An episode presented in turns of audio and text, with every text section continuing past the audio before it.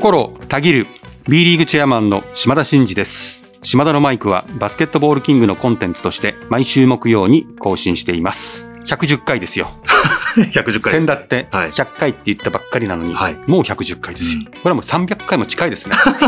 300回近いですかね。もう近い。でもなんか10回があっという間ですよね。110ですよ。うん、早いですね。110の王ですよ。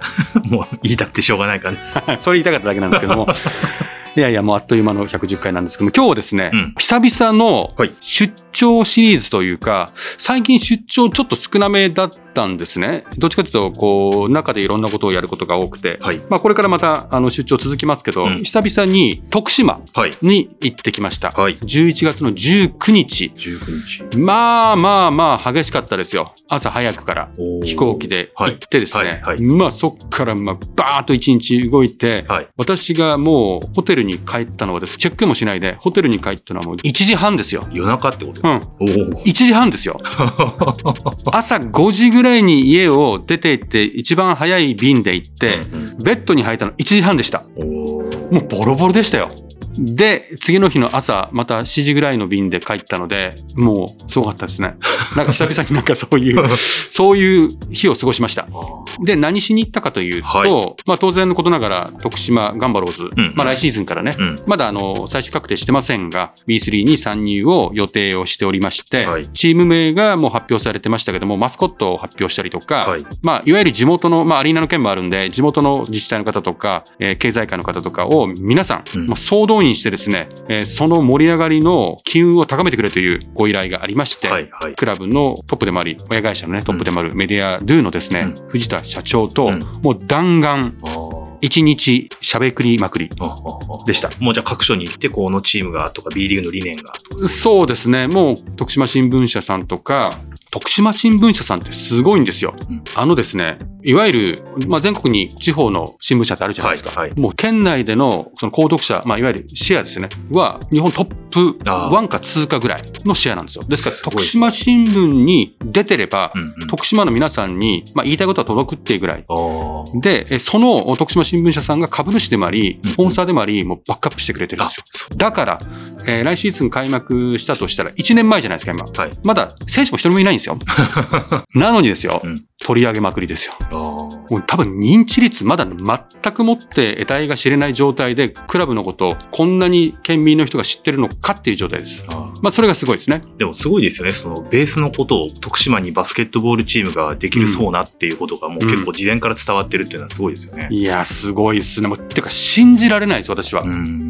まあ一応こうクラブの立ち上げに近い段階で私も関わった経験があるんで、その時って誰も知らないんですよ。うん誰もですよ。そのチーム名愚か、バスケットチームっていうのがあるのかっていうことを知ってもらうこと自体も大変なのに、まあ開幕1年前にほぼ知ってるってすごくないですか？県民の人が。そしたらあれですよね。その営業活動とか、うん実際イベントとか興行やるときとかすごく有利ですよね。絶対ですね。うんで、あとまあメディアで言うと四国放送さんも唯一の民放なんですよ。はいはい。だからそこも応援してるんですよ。だからもう新聞、テレビうんもう出まくりですよ。うんうんで、そこのアナウンサーがもう応援団長、副団長、こう、森本アナとかです。尾形アナか。はいはいが、まあ、応援団長を引き受けてくれてるだから番組とかでも、いろんなとこで、ガンバローズ、ガンバローズ言ってるんですよ。すごいですね。すごいっすよね。うんもうサブリミナル効果じゃないですよ。は チラッとじゃないですから。言いまくってんですから。いはいは信じられますか？い。いやーすごいですね。そんで、知事にもお会いして、うんうん市長にもお会いして、で、徳島大学の会場で講演をしたんですよ。で、まあ、あの、すっごい人でしたね。うんもう大学生から高校生からもうたくさん来て。で、知事も市長も自治体の皆様も株主も地元企業の人も大学生も高校生もみんなですよ。うんうんいて。うんうんで、私が45分ぐらい喋って、で、その後、こう、パネルディスカッションみたいなね、最後質問が、質問もめちゃめちゃ来る。うんうんで、終わってですね、私の書籍を販売していただいて、サイン会をしていただいたんですよ。じゃあものすごい並んだんですよ。へで、サインしながら。はいその時にですね、高校生の上東高校、はいまあ、ウィンターカップに出るような地元の強い生徒たちも来てたんですけどもその子たちがですね、壇上に上がってきて、はい。私に質問攻めをしてきたんですよ。あの、さっきのあれなんですけどあ、これなんですけどっていう。うんすごくないですか？すごいですね。この熱意。うんで、私も答え始めたんですね。うんでただ、うん。もうサイン会でめちゃめちゃ並んでて、うん。皆様お待ちなんで、はい。あの、お願いしますって言われて。ああ、なるほど。ごめんごめん、ちょっとじゃあ終わったら後でねって言ったんですけど、はいはい結構時間かかっちゃって、うん終わった時はもういなかったんですうよ。んうん。で、えっと、ちょっとクラブを通じて、顧問の先生とアポイント取らさせてもらって。ちょっとせっかくああやって熱量高く聞いてくれたのに、うん答えられなかったことが、まあ申し訳ないと、うんいうことで、もしよろしければ、もう別途時間作るんで、うんズームだけどって言ったら、セッティングされて、っっていうのをやりまして、これ次回あ、来週ですね、その時の話と、その時の音声もちょっと交えながら、えー高校生と私のあやりとりをちょっと披露したいなと思ってます。で、徳島それで終わった後にですね、はいえー皆さんと食事、地元の人たちと食事をし、うんほんで、えー地元の経済界のお TIB っていうですね、藤田えー社長が作ったその経済界の若手のお人たちが集まるビジネスのコミュニテうんィの方々と一緒に夜食事始めたのが11時半ぐらいですかね。でそっかそこ行ったらまたそこでも。若手経営者の人たちが、ああの話なんですけどとか、やっぱ経営しててこの最初のスタートアップはこうどうなんでしょうとかね。あ。気づいたら1気時半。づいたら1時半ですね。まあまあ、でもね、地元の熱量の熱さを感じることがやっぱ嬉しいし、うんこの熱い熱量の人たちがガンバローズを応援しようとしてるっていうことを考えたらう、ん。まあ一切手は抜けないですね。うん。という感じでもう盛り上がりました。うんまあ、リーグとするとそういうところをしっかりバックアップしていくっていうのはやっぱ大きな役割の一つでもありますし。そうですね。まあそういう地元の経済界の人たちが将来スポンサーになったりとかね、うん支えていくわけなので、うん私とね、そういう場があって、いや B リーグいいねとか応援したいですってなってくれたのが、来年とかね、うん。の開幕までにそのスポンサーとかにつながってくれたらありがたいじゃないですか。だからまあある意味私も営業みたいなもんですよ。うんうん。だから地元の子供たちも頑張る応援してくれたらいいなとか、うんまあそんな緩やかな打算もありながらはい頑張りましたと。なるほど。で、そのガンバローズのおマスコットが誕生しましたので、チェックとバローっていうマスコットも発表されて、うんちょっと試作品のグッズも見ましたけど、めっちゃ可愛いですね。えー犬です。犬。犬。あ、犬なんですね。うん。ボールと戯れるイメージがつきやすい動物ということで。ああ、犬ですなるほど。うん。で、かつ、はいえっ、と、普通マスコットってこう、ゆるキャラ的なはい、可愛い、ちょっと太めはいなはいはい。感じじゃないですか。ぽっちゃり系、ぽっちゃり系じゃないですか。はシャープです。あシャープ。めっちゃすばしっこいあんまりないパターンのマスコットが。なるほどなるほど。ガンバロス誕生しますんで、皆さんぜひ楽しみですねご注目いただければと思います。こんなに長く話してしまった。そしてですね、水戸。水戸が日帰りですね。はい。水戸はですね、えーいわゆるオールスターの機運醸成ということで、NHK さんであるとか、茨城放送さんであるとか、まあ、知事、市長含めてですね、えー茨城新聞もそうですね、うんうんまあ、メディアの皆様に、うんまあ、ここからいわゆる1ヶ月半ぐらい前なのかな。なので、ぜひ盛り上げよろしくお願いしますということと、まあ、ちょっといろんなところで私もノートとかでも言ってるんですけど、まあ、当然このオールスターを B リーグとして盛り上げていくっていうのは当然我々のミッションなんですけど、大事なことはやっぱりその各地域でこうやってるわけじゃないですか。はい。だからその地域にある今回であれば水戸うんをホームにしてるロボッツが、はい。これを契機にこう盛り上がっていくっていうことにいかにアシストするかっていうことが大事なので、まあ、オールスターを通して、えーロボッツの認知度が高まり、うん。えー地元にこう応援すべきクラブがあったんだっていうことがさらにね、うん。深く強く浸透することで、今本当に西村社長を含め、うん。クラブの人たちが集客を増やしてはい。いこうと頑張ってるんでそこにこうつながっていけばいいなってうん。思いながらうんうん。一日過ごしましたね。なるほど。はい、その気持ち伝わってきたかな？結構ねあの全力投球するタイプなので、はい。終わるとねうん。ぐたっとするんですよ。こう真っ白な感じ、あ灰になっちゃう感じですね。ぐわーっていくんで、あーなるほどもう結構ぐわーっといって、ぐわーっと使う。ああ、なるほど。じゃあもう徳島も水戸もはい結構もう、激しめに激しめに。はい。で、ちょっとまあ、ね、水戸の話もうちょっとだけさせてもらうと、まあ、オールスターをぜひ皆さんお越しいただきたいです。今回も盛りだくさんです。もう久々のオールスターですっていうことで、楽しみにしていただきたいっていうことと、やっぱりね、あの、一日西村社長とご一緒させていただいてね、動いてましたけど、やっぱり応援したくなるなって思いますね。西村社長。はいはい。で、私なんか、その、西村社長のツイッターとかで、うん今週の試合3000人もうちょっと足りないんですとかっていうのをつぶやくんですよ。はいそうすると私はリツイートしたりするんですね。やっぱそこまでう目標を立てて、うんそこまでなんとかたどり着こうって頑張ってる人ってやっぱ応援したいじゃないですか。ああ、なるほどですね。努力しないのに、うんうんよろしくどうぞって言われても応援する気にならないじゃないですか。うんうんうんだからその頑張ってる人っていうのはやっぱ応援したくなるんで、そういうふうに思わせるのに十分な人が、まあ、西村社長かなって思いますね。で、何せユニフォーム着てるんですよ。あ知事にご挨拶行く時も。スーツじゃないんですよ。私はもちろんスーツですけど、はいはいユニフォーム着てるのそのユニフォームもうん背番号のところに4000って書いてるんですよ。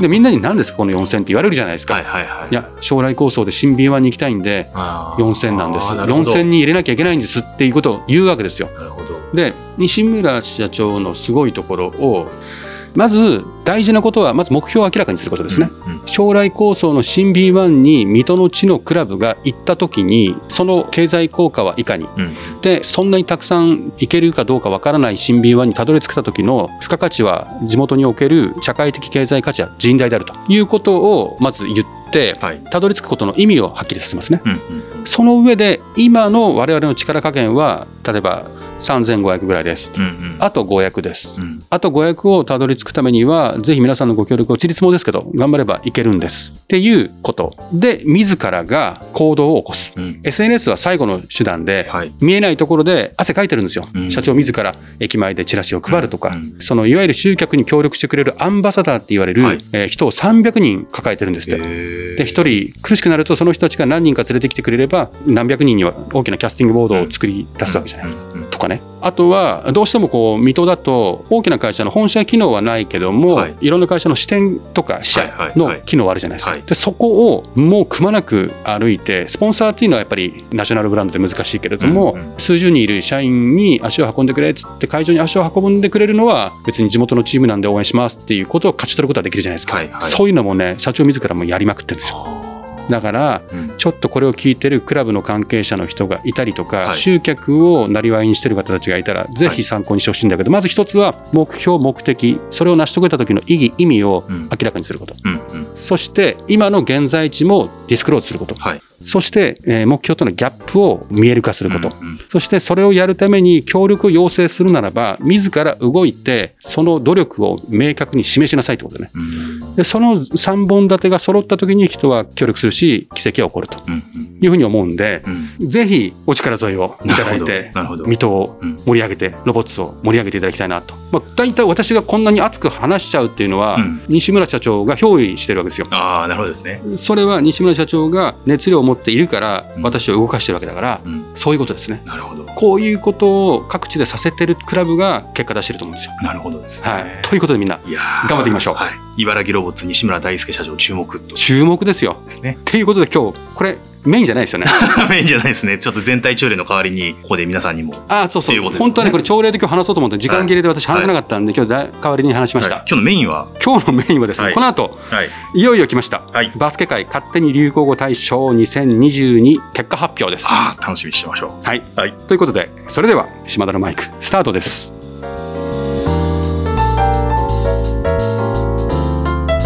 島田のマイク。この番組は B リーグライブ2022の提供でお送りします。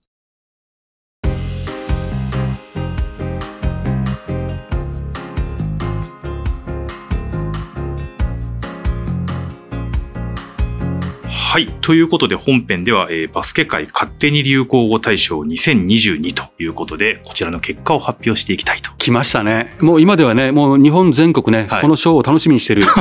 特にバスケファンにおいては。えー。多いですからね。はい。いや、もうたくさんのね、投票、投票なんですかね、これは。うん。たくさんのつぶやきというのか、うんあのね、島田チェアマンがこう、じゃあ今年やるよって言ったら、うんかなりのお客さんがね、こううんファンの方が勢いよくわーっといろんなことをうん書き込んでいただいたので、早速それを集計してみましたということですね。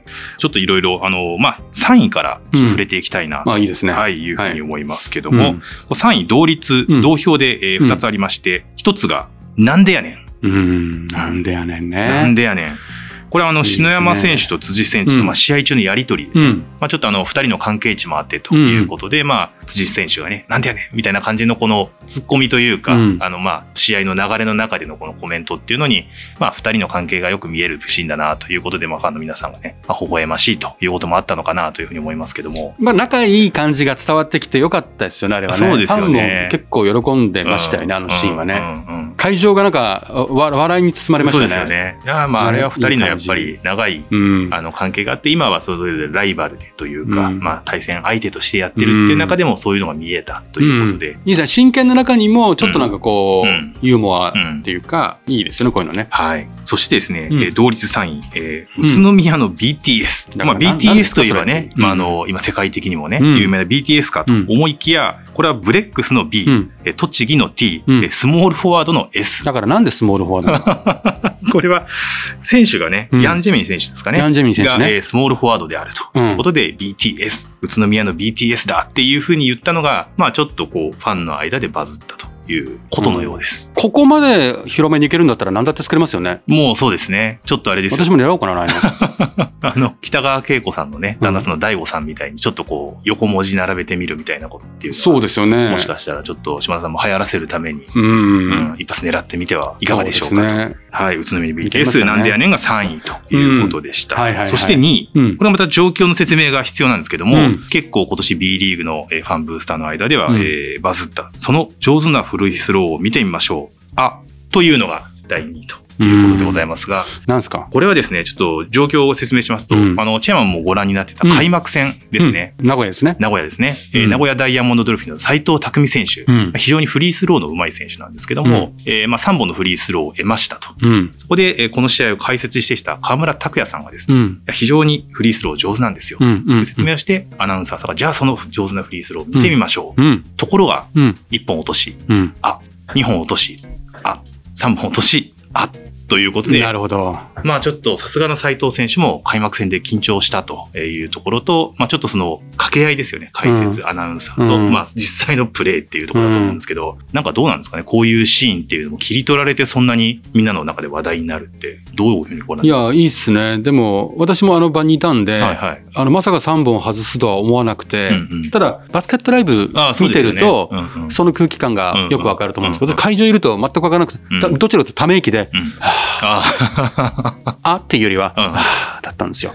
だから、後からこれ知って、うんあすごいなと思ったんですけど、これ再生回数すごかったんですよね。26万回再生ぐらいですかね。26万回ぐらい再生されてるんですか。うんうんうんすごいですね。これは1分ぐらいのショートクリップですもんね。そうですね、うんその瞬間のショートクリップなので、うんまあじゃあそのシーン見てみようかなっていう人がまあ検索されたりっていうこともあったんじゃないかなと思いますけどもね。うん。まあこれはでも、ここまで再生されてたら入ってくるのもわかりますね。なんとなくその開幕の緊張感も含めたまあエピソードであり、なんかそれをこう解説の河村さんが一生懸命フォローしてるっていうところもまあいいシーンなのかもしれないですよね。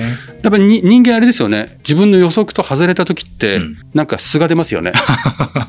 そうですね。だって、河村選手ギャグで言ってるわけじゃなくて、うんうん本当になんかこう、流れの中で、うんうんうんまあ、河村選手から見たら、斉藤匠選手、うまいからね、うんっていうことで、まあ、決めて、やはりね、こういうとこはね、うん確実に決めてきますね って言うつもりでいてるわけじゃないですか。うんうんうんで、そこまで見越して言ってるのに、うんそれを3回覆すって、どあれっていうドッキリしたんでしょうね。うん、と思いますね。だからその辺の素がこう出て、面白かったんでしょうね。そうですね。うんまあでもそんな斉藤匠選手もね、あの、開幕節では18アシストっていう記録を作ったりとか、結局大活躍してますからね。うんうんうん。なんかそういうところも含めて、うん。あ開幕の緊張感であり、なんかその時の微笑ましいエピソードなのかなとね。いうことかなというふうには思います。うん。そして、そしてですね、うんうんバスケ界勝手に流行語大賞2022、えー流行る第1位は、うんうん。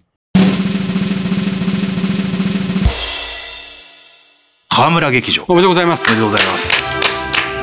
昨年が、昨年は、えーとトム・ホーバスの？トムホーバスですね。ボール強く持って何してるんですか？からの。からの河村劇場。でもなんかこれ聞くと、なんかあれですよね。引けを取ってない感じがしますよねうん。そうですね。なんか2021年でうん思い出すシーンと、うんまあ、2022年で思い出すシーンっていうところで、河村劇場が1位っていうのは、うんまあなんか、ああ、なるほどなっていう感じは。うん、これ河村選手にまつわるベスト10ぐらいまでに結構あったんじゃなかったでしたっけ？そうですね。例えばあダブル勇気とかダブル勇気、富樫勇樹選手と河村勇樹選手とかですよね。うんうんうんあと、なんて大学生だみたいな。ああそうですね。なんだこの大学生はって去年の話ですけそうどですよね。河村選手をうん。彷彿させるものですよね。結構なので、やっぱりあの、人を魅了するあの、プレーというか、うん。まあ、ディフェンスでもオフェンスでもっていうところもありますし、まあ、あのスチールでありアシストであり、こうだんだん B リーグのまあ顔というかうん、注目される存在っていうふうにやっぱりなりつつあるのかなうん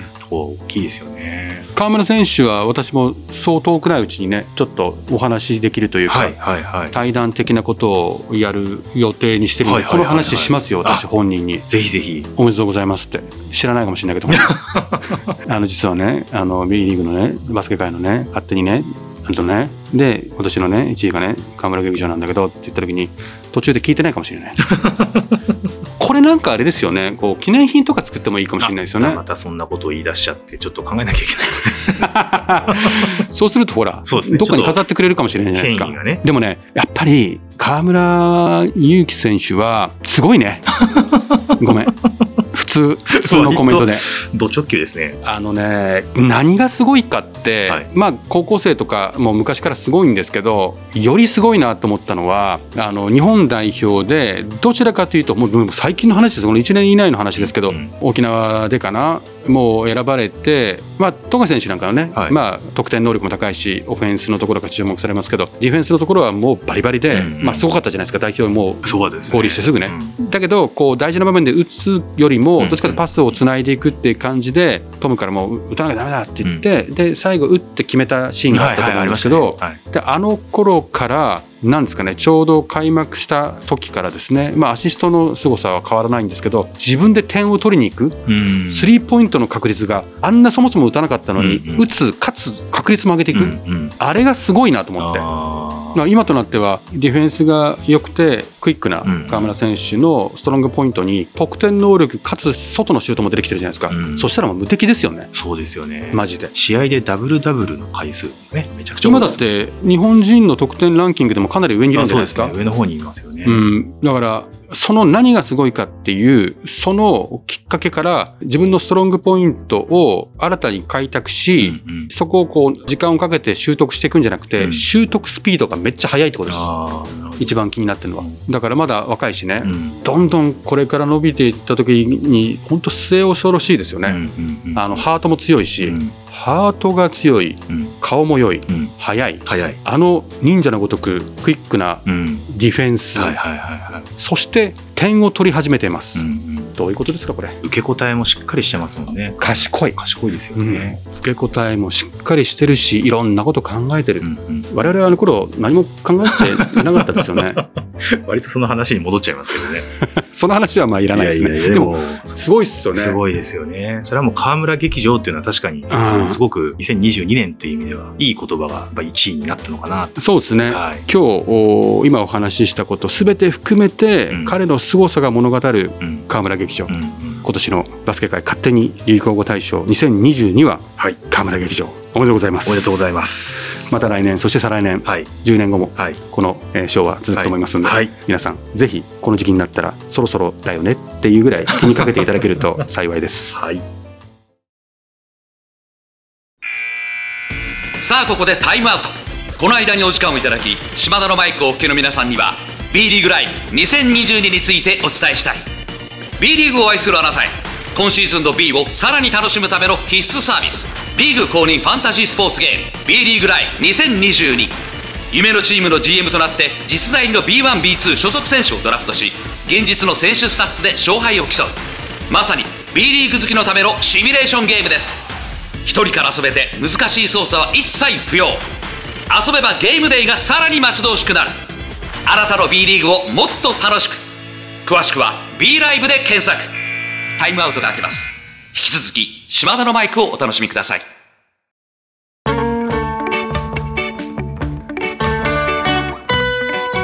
島田のマイク。この番組は B リーグライブ2022の提供でお送りしました。はいそろそろエンディングの時間でございます。島田のマイクではリスナーのあなたからのメッセージを受け付け中です。私への質問企画のリクエストお悩み相談暗算祈願何でも構いません。え番組で紹介させていただいた方には島田のマイクオリジナルステッカーを差し上げております。宛先は概要欄に載せております。あなたからのお便りお待ちしております。ということで最後にですね、はい。ちょうど11月の26日と27日、はい。男女なんですけども、はいはい U18 日清食品トップリーグ2022ということで、いわゆるリーグ戦を行ってきた最終日を迎え、はい。優勝チームが決まるとはい。いうようなあ場面に行ってまいりました。で、そもそも U18 日清食品トップリーグって何なのかっていうことなんです。が、今年から始まったんですよ。で、いわゆる去年のウィンターカップとインターハイのお順位をポイント化し、うんうん。そこから8チームを選選びですね、うん。その8チームにより総当たりの、えーリーグ戦を行いました。うんうん。いわゆる負けたら終わりとかではなくて、はいはいはい高いレベルのチーム同士で繰り返し試合をすることによって、日本のバスケット界のこの世代のレベルアップうん。に資するということと、負けて終わりっていうことで、でまたその再起のチャンス、うん。修正のチャンスがしばらく年に2回のビッグ大会だとなかなかやってこないじゃないですか、はいはい。それをこう縮めることによって次にまあこうチャレンジできるような機会を作っていくみたいなこともあってですねうんうん。今年からスタートしたんですよ日清食品さんのサポートを受けてはい。これはすごいね、それは大きいことですよね。うん、で男子は福岡第一が優勝しました、うん。で決勝というか、まあ、結果的にその全勝対決。はい。6戦全勝チーム同士のお福岡第一高校と福岡大大堀高校のまあ、決勝というわけじゃないんですけど、リーグ戦の最終戦がそう、たまたまそうなってやりましたと。で、福岡第一が勝利をし、見事優勝したということですんで、まあ、多分ね、この世代のリーグ戦って相当珍しい。うん一発負けたらもう終わり。うんうんまあ、だからこそ、まあ、美しいっていうのもあるかもしれませんけど、そういうのがね、一般的なのに対してリーグ戦っていうのはやっぱ面白いな、うんてか意味あるなとうんうんうん、バスケ界としてね、トライしたことは素晴らしいなと思いますし、何よりも、えー日清食品さんが、まあ、サポートしてくれないと実現できなかったことなので、本当にありがたいなというふうに思ってます。でやっぱ福岡第一のね、轟くんが早かったね。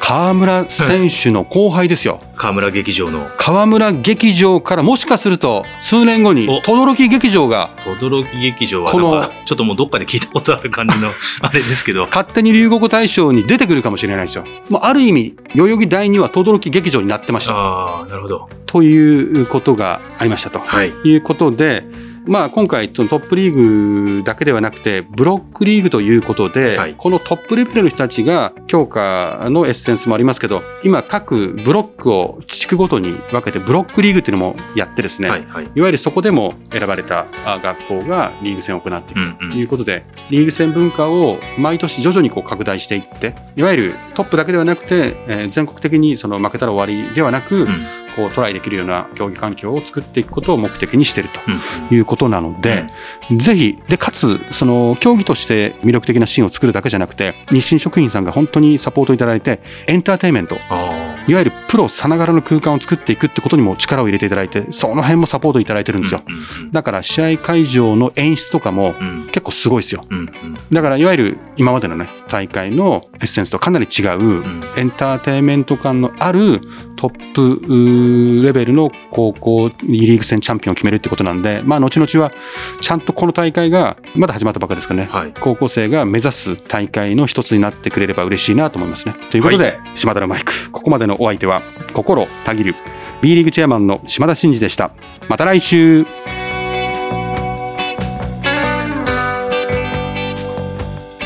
お聞きいただいたコンテンツは制作バスケットボールキング。制作協力 B リーグ配信日本放送でお届けしました。